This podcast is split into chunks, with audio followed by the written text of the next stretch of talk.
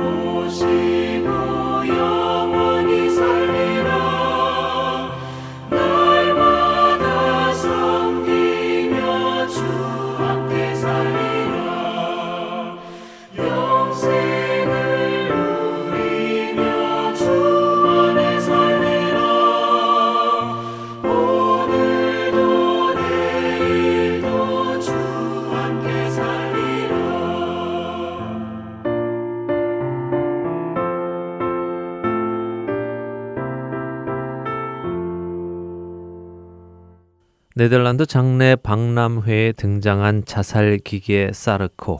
그 사르코를 제작한 니슈케 박사는 자살 기계를 만든 이유를 이렇게 설명합니다. 언제 죽을지를 선택하는 것은 심하게 아픈 사람들만의 의학적 특권이 아니라 인간의 기본적인 권리라고 믿는다. 자신의 생명을 소중한 선물로 받았다면 자신이 택한 시간에 그 선물을 버릴 수도 있어야 한다. 나는 자살하려는 사람이 철로로 뛰어드는 대신에 버튼을 누르기로 선택하게 해주는 것이다. 라고 말입니다. 대부분의 안락사는 의학적으로 소생할 가능성이 없는 사람들에게 고통을 안고 더 살아가기보다는 자신의 생명을 마치도록 허락해 주는 것을 의미합니다. 그런데 니슈케 박사는 그 권리가 아픈 사람들에게만 있는 것이 아니라 우리 인간 모두에게 있다는 것이며 우리가 생명을 선물로 받은 것이라면 그 선물을 내가 원할 때 버릴 수도 있다고 주장하는 것입니다.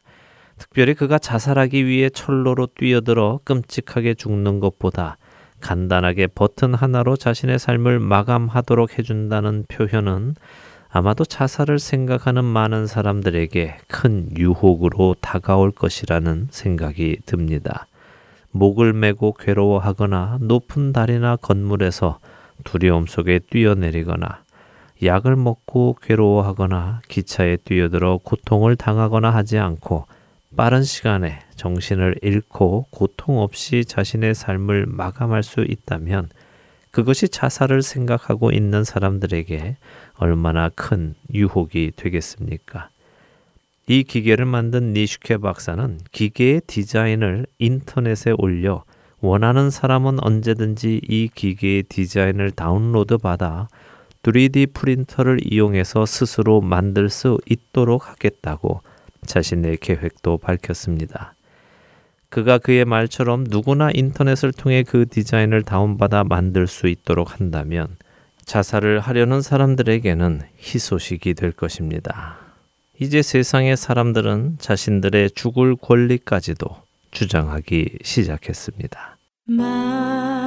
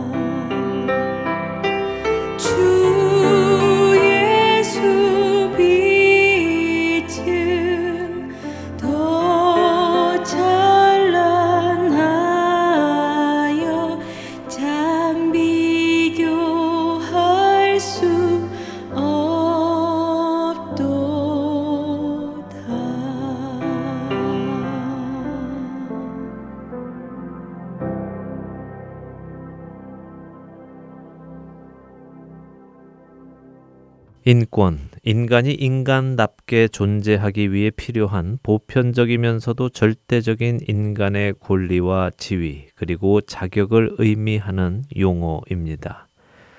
용어는 사실 늘 어렵지요. 그래서 인권을 쉽게 말하면 사람이 사람답게 살 수 있는 권리라고 말할 수 있을 것입니다. 여기에는 개인의 자유, 평등, 독립성의 보장, 또 적절한 삶의 수준을 보장받을 권리, 고문을 비롯한 부당한 처우로부터의 보호, 사상과 언론, 그리고 표현의 자유, 이동의 자유, 종교의 자유 등 많은 것이 포함되어 있지요. 처음 인권 운동이 시작되었을 때는 억압받는 여성들, 또 아이들, 인종 소수자들, 이주민들이 받아온 부당한 대우들을 개선시키는 일을 해서 많은 사람들에게 잃어버렸던 권리를 찾아 주었습니다. 그러던 인권 운동이 점차 사회 전반으로 퍼지면서 종교의 자유를 주장하며 공교육에서 기독교 문화를 빼기 시작했고 그 후에는 동성애자를 비롯한 성소수자들의 인권을 보호하는 운동이 일어났지요. 얼마 전부터는 여성들이 자신의 몸은 자신의 것이라는 인권 운동을 벌이기 시작하며 원치 않는 태아를 죽이는 낙태를 합법화해달라고 하고 있습니다. 이러한 인권 운동들은 성공적으로 열매를 맺어 왔습니다. 점차 많은 곳에서 이들이 주장하는 인권이 합법화되어져 가고 있기 때문입니다. 이쯤 되자 이제는 자신의 생명의 주인이 자신이라는 인권 운동에까지 오게 되었습니다. 내가 언제 죽을지 스스로 정하겠다는 것입니다. 그동안은 불치병 환자가 죽음에 다다랐을 때 더 이상 고통 중에 살아가지 않도록 편안히 놓아주자는 의미에서 안락사를 주장해 왔습니다만 오늘 소개해드린 자살기계 사르코는 불치병 환자가 아니라 그저 자신의 삶을 끝내고 싶어 하는 모든 자들의 인권을 위하여 만들어진 기계입니다. 생사 화복, 태어나고 죽고 화를 입고 복을 받는 모든 일이 하나님의 손에 달렸다고 믿는 우리들에게는 참으로 어처구니 없는 주장으로밖에 들리지 않습니다. 그러나 하나님이 없다고 믿는 사람들, 인간이 하등 생물에서 시간을 두고 진화의 진화를 거쳐 지금의 모습으로 변해 왔다고 믿는 사람들에게는 자신의 생명의 주인이 자신이라는 인권 운동의 주장이 오히려 합당하게 느껴질 것입니다. 고치소서 주의 길을 걷게 하소서 고치소서 내게 새 부어 주소서 믿음 없는 내 마음 주께 고백하오니 주의 품에 쉬 게하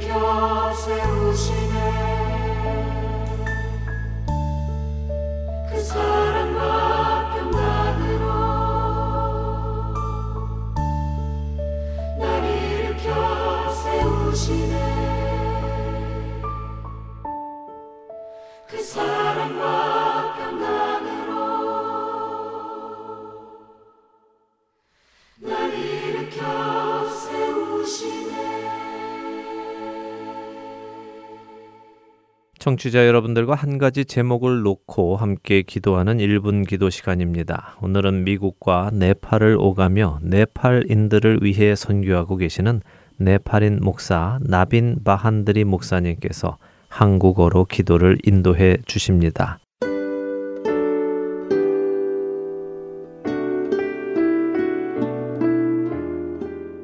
Heart 복음 방송 애청자 여러분 안녕하십니까?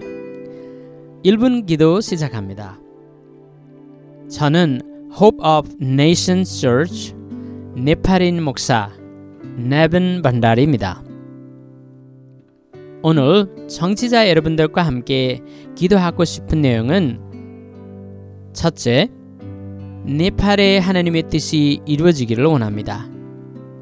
두 번째, 네팔에 가서 수고하고 계신 선교사님들이 계시고 그분들의 가정과 사역을 위하여 기도합니다.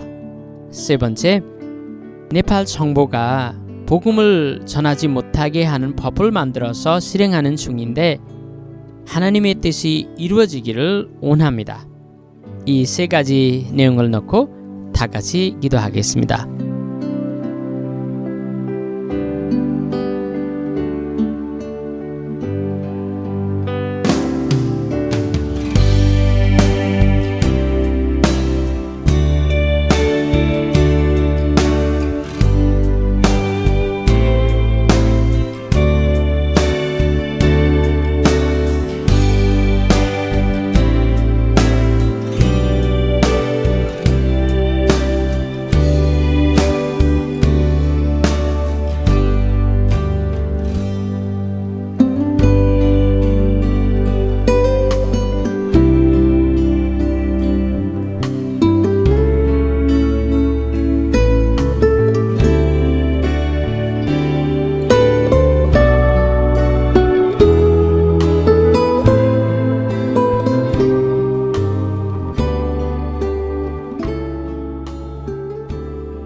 살아계시고 역사하신 하나님의 아버지, 오늘 우리의 기도를 들어주시고 응답해 주신 것을 확실히 믿고 기도합니다.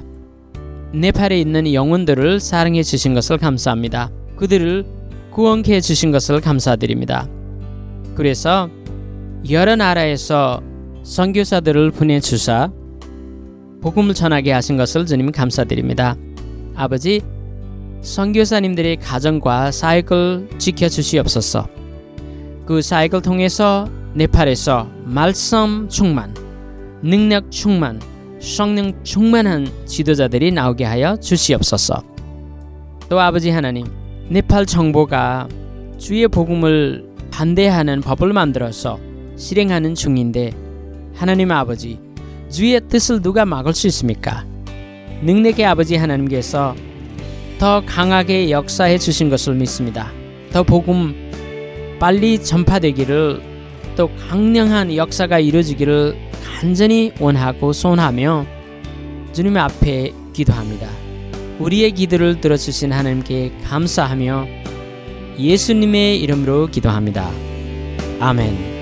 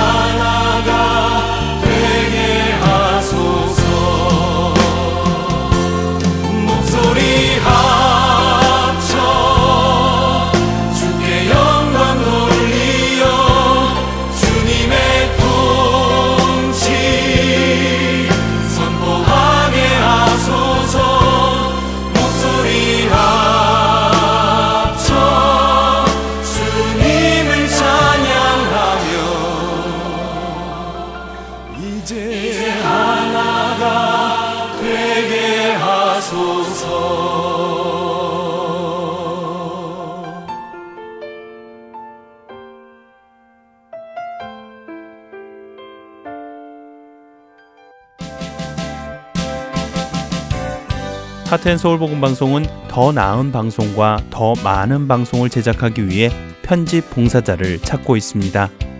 매주 3시간의 시간을 헌신하실 수 있는 분들은 사역에 동참하실 수 있습니다. 컴퓨터가 익숙하지 못한 분들을 위한 기초 편집 교육도 준비되어 있습니다. 사역에 동참하시고 싶은 분들은 전화번호 602-866-8999로 연락 주시기를 부탁드립니다. 하나님의 은혜에 감사하여 나의 시간을 드릴 수 있는 여러분들의 많은 참여를 기다립니다.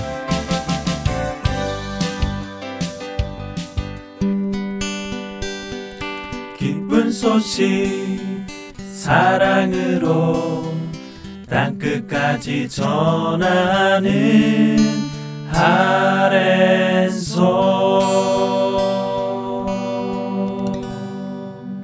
야곱을 이스라엘로 만들어 가시는 하나님을 만나는 시간입니다. 야곱의 하나님으로 이어드립니다.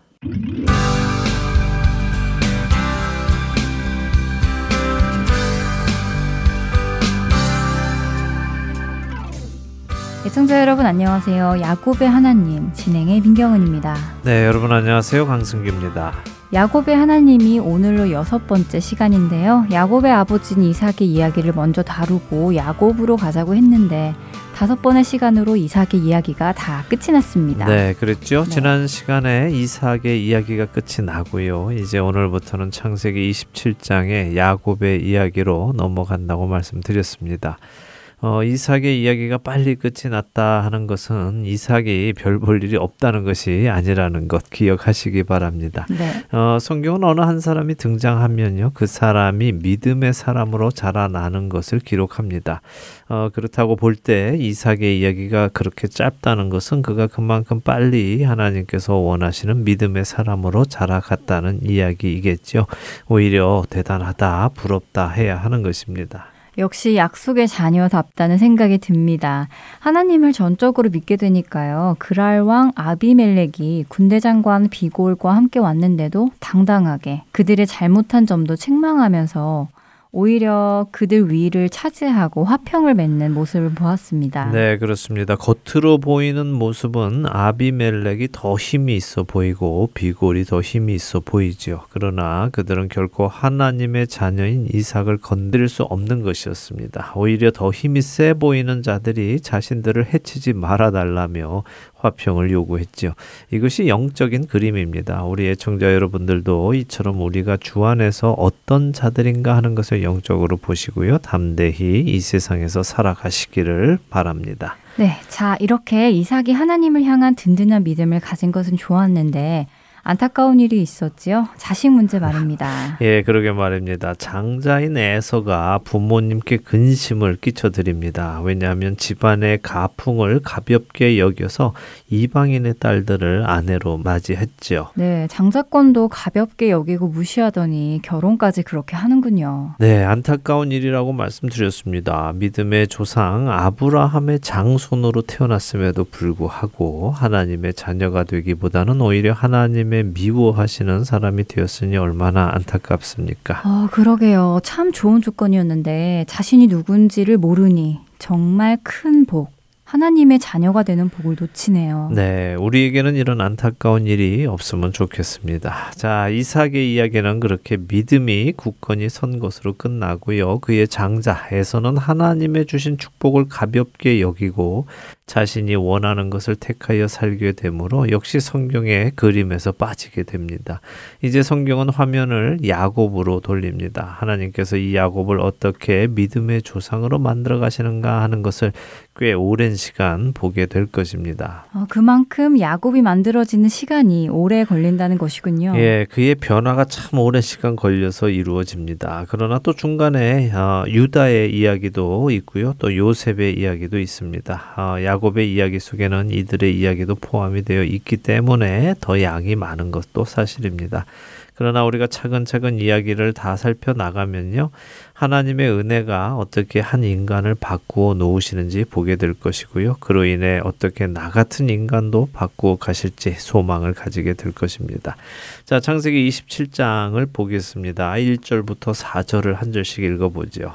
이삭이 나이가 많아 눈이 어두워 잘 보지 못하더니 맏아들 에서를 불러 이르되 내 아들아 하매 그가 이르되 내가 여기 있나이다 하니. 이삭이 이르되 내가 이제 늙어 어느 날 죽을는지 알지 못하니.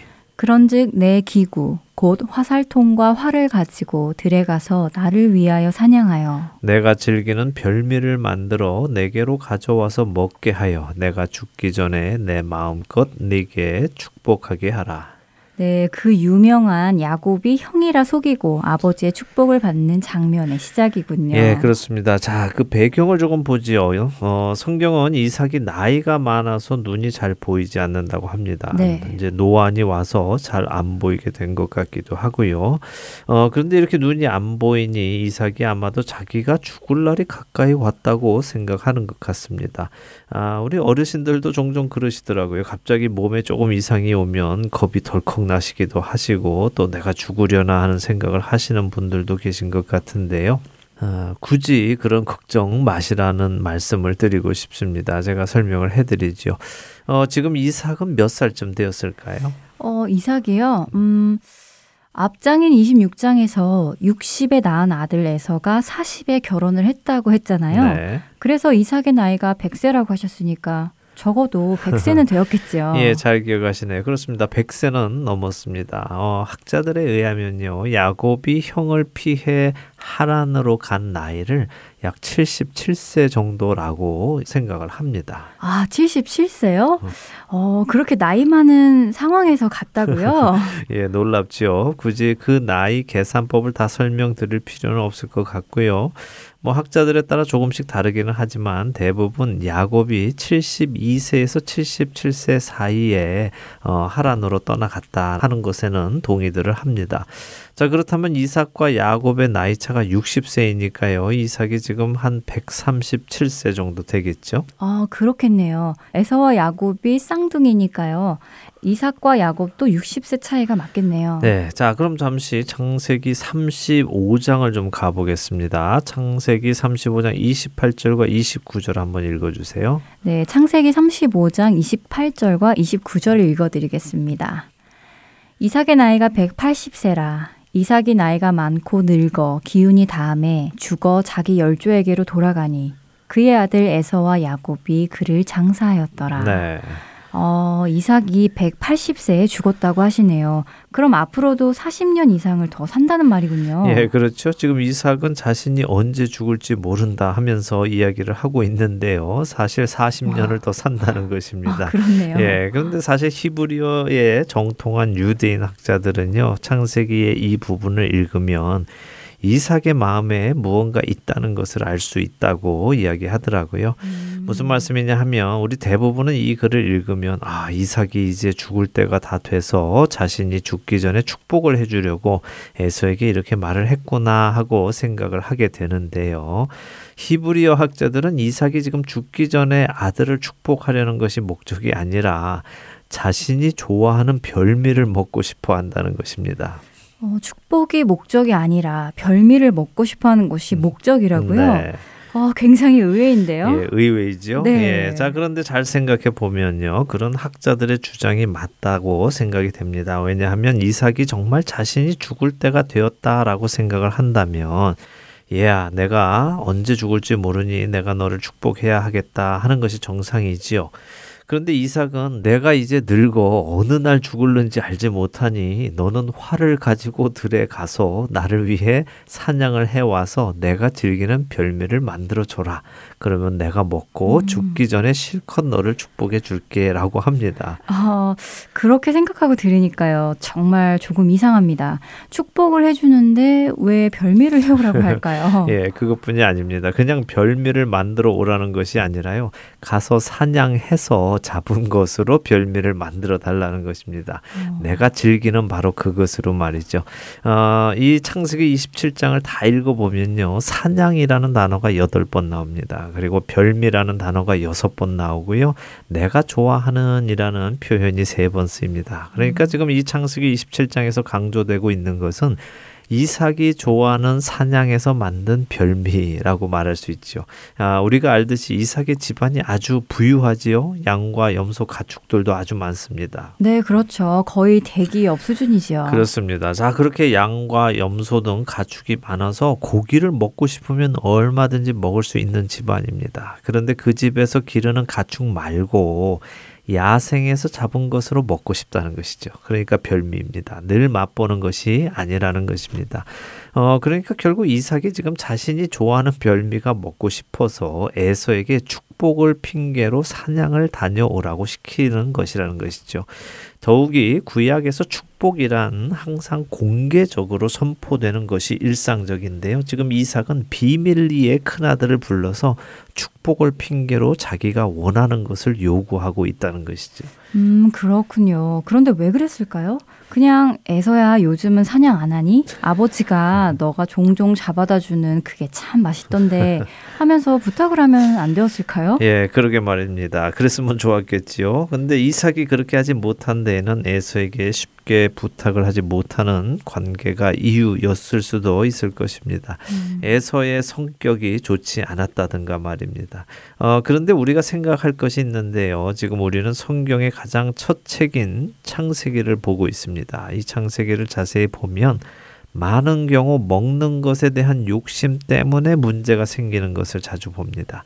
아담과 하와도 먹는 것 때문에 죄를 짓게 되었잖아요. 그랬지요. 선악과가 먹음직도 하고 보암직도 해서 먹게 되었지요. 그랬습니다. 먹음직해서 죄를 지었습니다. 또 바로 두 장 앞인 창세기 25장에서 오늘 등장하는 에서도 사실은 먹는 것으로 인해서 문제가 생겼죠. 어, 그렇군요. 팥죽 한 그릇 먹기 위해서 장자권을 팔았잖아요. 예, 맞습니다. 오늘 이삭도 자신이 좋아하는 별미를 먹기 위해서 비밀리의 장자 에서에게 축복을 해주겠다고 했다가 두 아들이 서로 헤어지는 일이 이어집니다.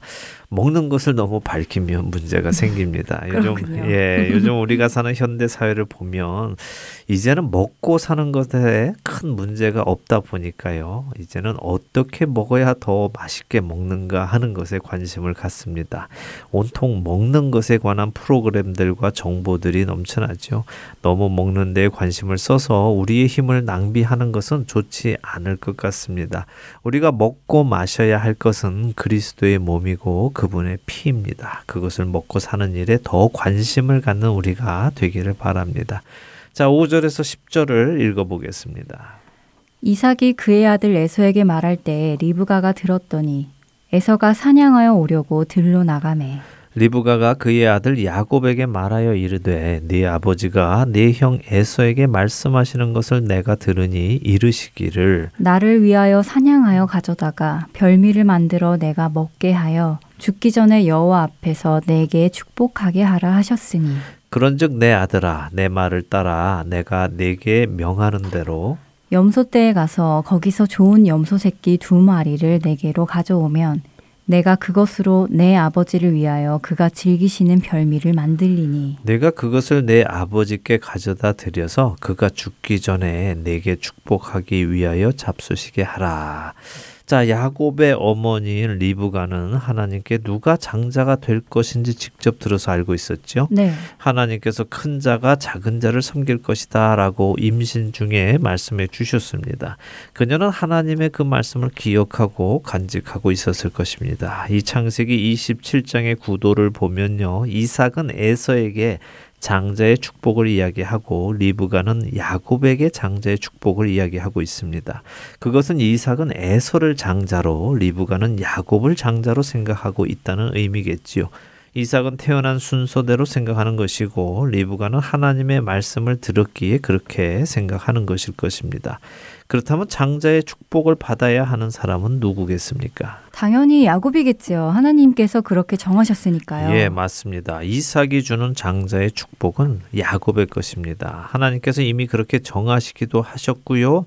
또 에서가 야곱에게 장자권을 판 것 또한 사실입니다. 그러니까 법적으로도 야곱에게 장자권이 있죠. 네, 그렇네요. 뭐 공식적으로 사고 판 것은 아니지만 어쨌든 형제들 사이에서 팥죽 한 그릇에라도 팔라고 했고 장자권이 뭐가 중요하냐며 그 팥죽을 먹은 사람이 있었으니 그 계약은 성립이 된 것이라고 생각할 수 있을 것 같은데요. 그럼요. 에서는 분명히 그것을 인지하고 팥죽을 먹었습니다. 그는 장자권을 경히 여겼지요. 자, 그렇다면 야곱이 장자의 축복을 받는 일은 당연한 것입니다. 그런데 문제가 있습니다. 그 문제가 무엇이냐 하면요. 방법의 문제라는 것입니다. 하나님께서 이미 결정하셔서 주시려고 하는 것을 인간이 억지로 받으려고 하니까 문제가 생기는 것이죠. 리브가가 들으니까 이삭이 지금 에서를 축복할 것 같습니다. 그러니까 그 축복이 에서에게 가지 않고 야곱에게 가도록 일을 꾸미는 것이죠.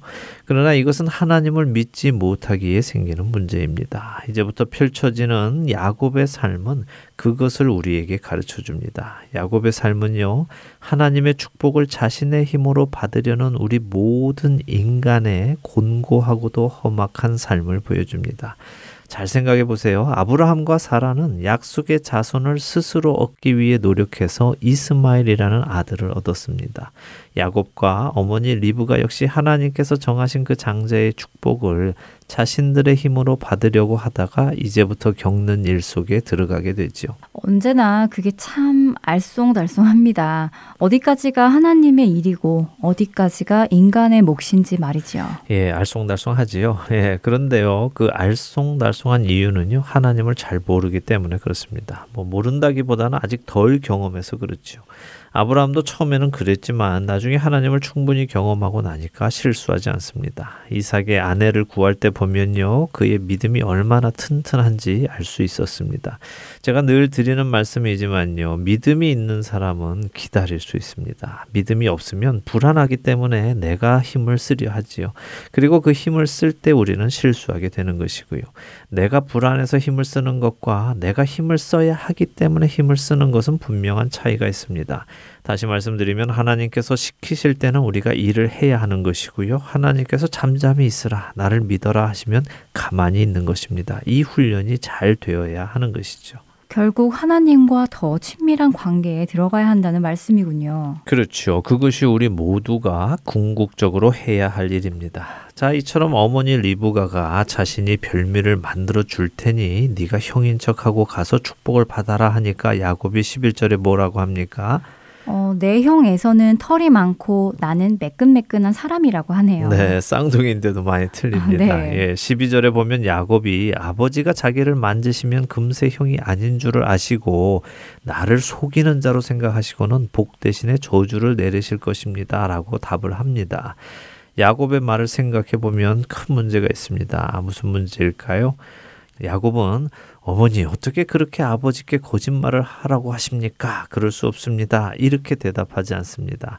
단지 속이는 것이 들킬까봐 겁이 난다고 하고 있습니다. 오, 정말 그렇네요. 그러니까 이렇게 하는 일이 윤리적으로 잘못된 일이라고 반대하는 것이 아니라 걸려서 저주를 받을까봐 못하겠다고 한다는 것이군요. 맞습니다. 음. 그러니 야곱도 벌써 생각이 잘못되어 있는 것이죠. 네. 저주 이야기가 나오니까 어머니 리브가가 13절에 너의 저주는 엄마인 내가 받을 테니까 너는 내 말대로만 해라 라고 또 하십니다. 사실 이런 말 함부로 하면 안 됩니다. 네. 왜냐하면 리브가의 이야기는요, 성경에 그렇게 많이 기록은 돼 있지 않습니다. 그녀가 언제 죽었는지에 대한 기록도 없지요. 그러나 대부분의 학자들은 리브가가 이렇게 야곱이 속여서 축복을 받고 형을 피해 집을 떠나게 된 이후에 다시는 야곱을 보지 못했다고 이야기합니다. 실제로 창세기에는 야곱과 리브가가 이 일 후에 다시 만나는 기록은 없습니다. 어머니로서 사랑하는 그 아들을 떠나보내고 다시 볼 수 없다는 것만큼 슬픈 일이 없을 텐데요. 그녀에게는 그런 슬픈 일이 생기게 되지요. 자, 이렇게 리브가가 거짓말을 하다가 발각되면 혼이 날 것을 두려워하는 야곱을 설득을 해서 일을 진행을 시킵니다. 14절에서 17절을 읽어 볼까요? 그가 가서 끌어다가 어머니에게로 가져왔더니 그의 어머니가 그의 아버지가 즐기는 별미를 만들었더라. 리브가가 집안 자기에게 있는 그의 맏아들 에서의 좋은 의복을 가져다가 그의 작은 아들 야곱에게 입히고 또 염소 새끼의 가죽을 그의 손과 목에 매끈매끈한 곳에 입히고 자기가 만든 별미와 떡을 자기 아들 야곱의 손에 주니 아 리브가가 아주 철저하게 준비를 하네요. 그렇죠. 야곱은 어머니가 시킨 대로 가서 염소 두 마리를 가지고 옵니다. 그러자 리브가가 이삭이 즐기는 별미를 아주 정성스럽게 만들지요. 그리고 자기가 맡아두고 있던 에서의 좋은 의복을 가져다가 야곱에게 입힙니다. 에서의 냄새가 배어 있을 것이고요. 또 사냥 다녀온 냄새가 그 옷에 배어 있겠지요. 이렇게 또 염소 새끼의 가죽으로 야곱의 손과 목에 털 없는 곳에 입혔다고 하십니다. 만져보면 털이 느껴지게 했겠지요. 네. 어, 이렇게 하고는 별미를 야곱에게 들게 하고 축복을 받으러 들어갈 준비를 마쳤습니다. 이제 어떤 일이 일어날까요? 어, 야곱이 정말 많이 떨렸을 것 같아요. 아버지를 속인다는 생각에 죄책감도 있었을 것 같고요. 네. 그러나 이 모든 것보다 축복을 받아야겠다는 그 생각이 더 컸겠지요. 예, 그러니까 이런 일을 또 감행했겠죠. 네. 예, 야곱이 생각하는 축복이란 과연 무엇일까요? 그것이 무엇이라고 생각하기에 그는 그렇게 그 축복을 받으려고 노력을 할까요? 아버지를 속여가며 형을 속여가며까지 말입니다. 다시 말씀드리지만 하나님의 축복을 간구하는 것은 좋은 일입니다. 그런데 그 축복을 자신의 힘으로 받으려 하는 것은 문제이지요. 그리고 야곱은 자신이 받으려는 축복이 무엇이라고 생각하고 있을까요? 다음 시간에 우리가 그 부분을 좀 더 살펴보도록 하겠습니다. 사실 축복이라는 것이요, 누구나 다 받고 싶어 하는 것이지만 하나님께서 생각하시는 축복과 우리가 생각하는 축복의 차이가 있는 것은 사실입니다. 우리가 이 부분을 잘 생각해 보아야 할 것입니다. 하나님의 축복과 우리의 축복의 정의가 다르다면 그건 정말 큰 문제일 것이라 생각됩니다. 그리고 또 그 정의가 다르기 때문에 이렇게 자신의 힘으로 억지로 받으려는 것은 아닐까 하는 생각도 드네요. 네, 좋은 지적입니다. 그렇게 우리의 생각이 하나님의 생각을 닮아가도록 우리는 끊임없이 그분을 알아가는 노력을 해야 합니다. 그렇게 되시는 우리 모두 되기를 바라면서요. 야곱의 하나님 오늘은 여기에서 마치도록 하지요. 네, 이제 시작된 야곱의 삶. 첫 단추부터 제대로 끼지 못하며 시작하는 것 같은데요. 그런 그의 삶을 하나님께서 어떻게 고쳐나가실지 기대가 됩니다. 앞으로 그 손길을 계속해서 보기를 바랍니다. 한 주간도 믿음 안에서 평안하시기 바랍니다. 다음 주에 뵙겠습니다. 안녕히 계세요. 안녕히 계십시오.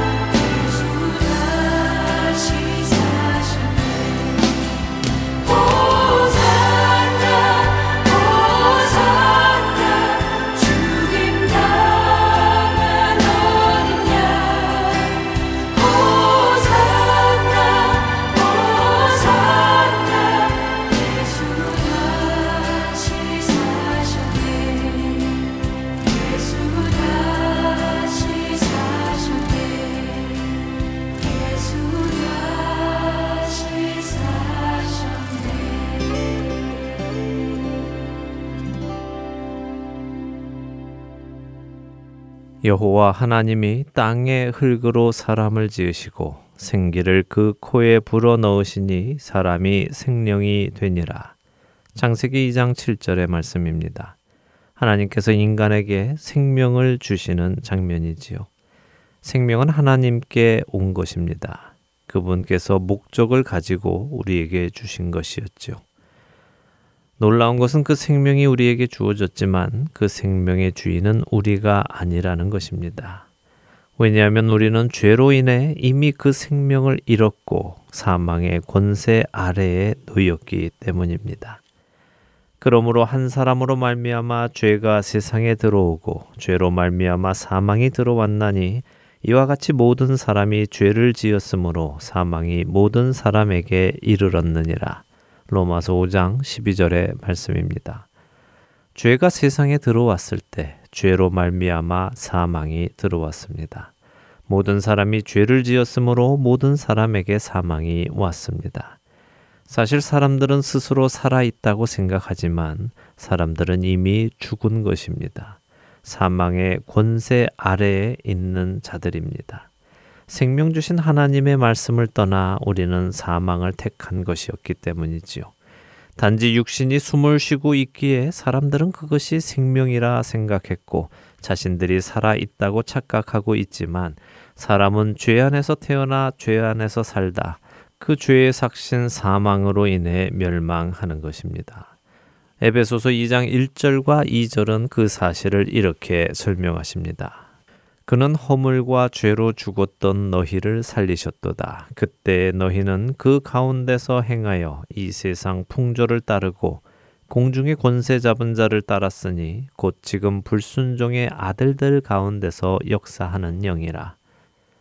세상 풍조 속에서 공중 권세 잡은 자를 따르며 행하던 그때 우리는 이미 허물과 죄로 죽었었다고 말씀하시지요. 그런 우리를 예수 그리스도께서 살리셨습니다. 그분은 죽었던 우리를 살리셨고 우리에게 생명을 주셨습니다. 우리의 생명은 우리에게 주어졌지만 우리의 것이 아닙니다. 이제 우리의 생명은 그분의 것입니다. 세상은 자신들의 마음에 하나님 두기를 싫어한다고 로마서 1장 28절은 말씀하십니다. 자신들이 사망의 권세 아래 있으면서도 자신의 생명이 자신의 것이라고 착각하고 있습니다. 그들은 사실 생명이 없고 이미 사망 아래에 놓여 있는데도 말입니다. 이제 세상은 이처럼 자신들의 생명을 자신들이 원할 때에 끊을 수 있게 해달라며 요구합니다. 그리고 이것을 인권이라고 말합니다. 인간이 인간답게 사는 권리, 사람이 사람답게 사는 권리라고 주장합니다. 그러나 이들이 주장하는 이것은 인간을 사망에 이르게 한 처음부터 살인한 자, 마귀의 관계일 뿐입니다. 인간이 인간답게 사는 권리는 오직 생명이신 그리스도 안에서 회복되어질 때에만 얻을 수 있는 것입니다. 우리에게 생명을 주셨고 우리가 죄로 인해 사망에 들어가자 우리 대신 그 사망을 받으시고 다시 우리에게 생명 주신 예수 그리스도. 그분만이 우리를 인간답게 살도록 해 주실 수 있는 것입니다. 사랑하는 애청자 여러분, 세상의 말에 미혹되지 마십시오. 그리고 아직도 사망에 있는 자들에게 생명이신 예수 그리스도를 전하십시오. 그분을 전하는 것이 참된 인권을 위한 우리가 할 수 있는 유일한 것입니다. 하나님의 형상을 따라 지음받은 사람이 그 사람답게 살려면 하나님 안에서 살아가야 하기 때문입니다. 그 인권을 찾아주는 역할을 감당하는 저와 애청자 여러분이 되시기를 소망하며 오늘 주안의 하나 일부 여기에서 마치도록 하겠습니다. 함께 해주신 여러분들께 감사드리고요. 저는 다음 주 이 시간 다시 찾아뵙겠습니다. 지금까지 구성과 진행의 강순기였습니다. 애청자 여러분 안녕히 계십시오. 살아계신 하나님 아버지 하나님을 섬긴다고 하면서도 죄악을 사랑하고 마음에 원하는 길을 따라 살던 우리를 용서하시옵소서. 이제 회복시키시고 치유하시는 예수님의 보혈로 우리를 정결케 하옵시고 성령의 능력으로 기름 부사 만민을 위하여 일어나게 하시옵소서. 흰옷을 입은 하나님의 거룩한 백성들이 이 땅 가득하게 일어나 열방을 향하여 행진에 나아가게 하시옵소서. 주여, 주의 일을 이 수년 내에 부응케 하시옵소서. 이 수년 내에 나타내시옵소서. 진노 중에라도 긍휼을 잊지 마시옵소서. 이 땅에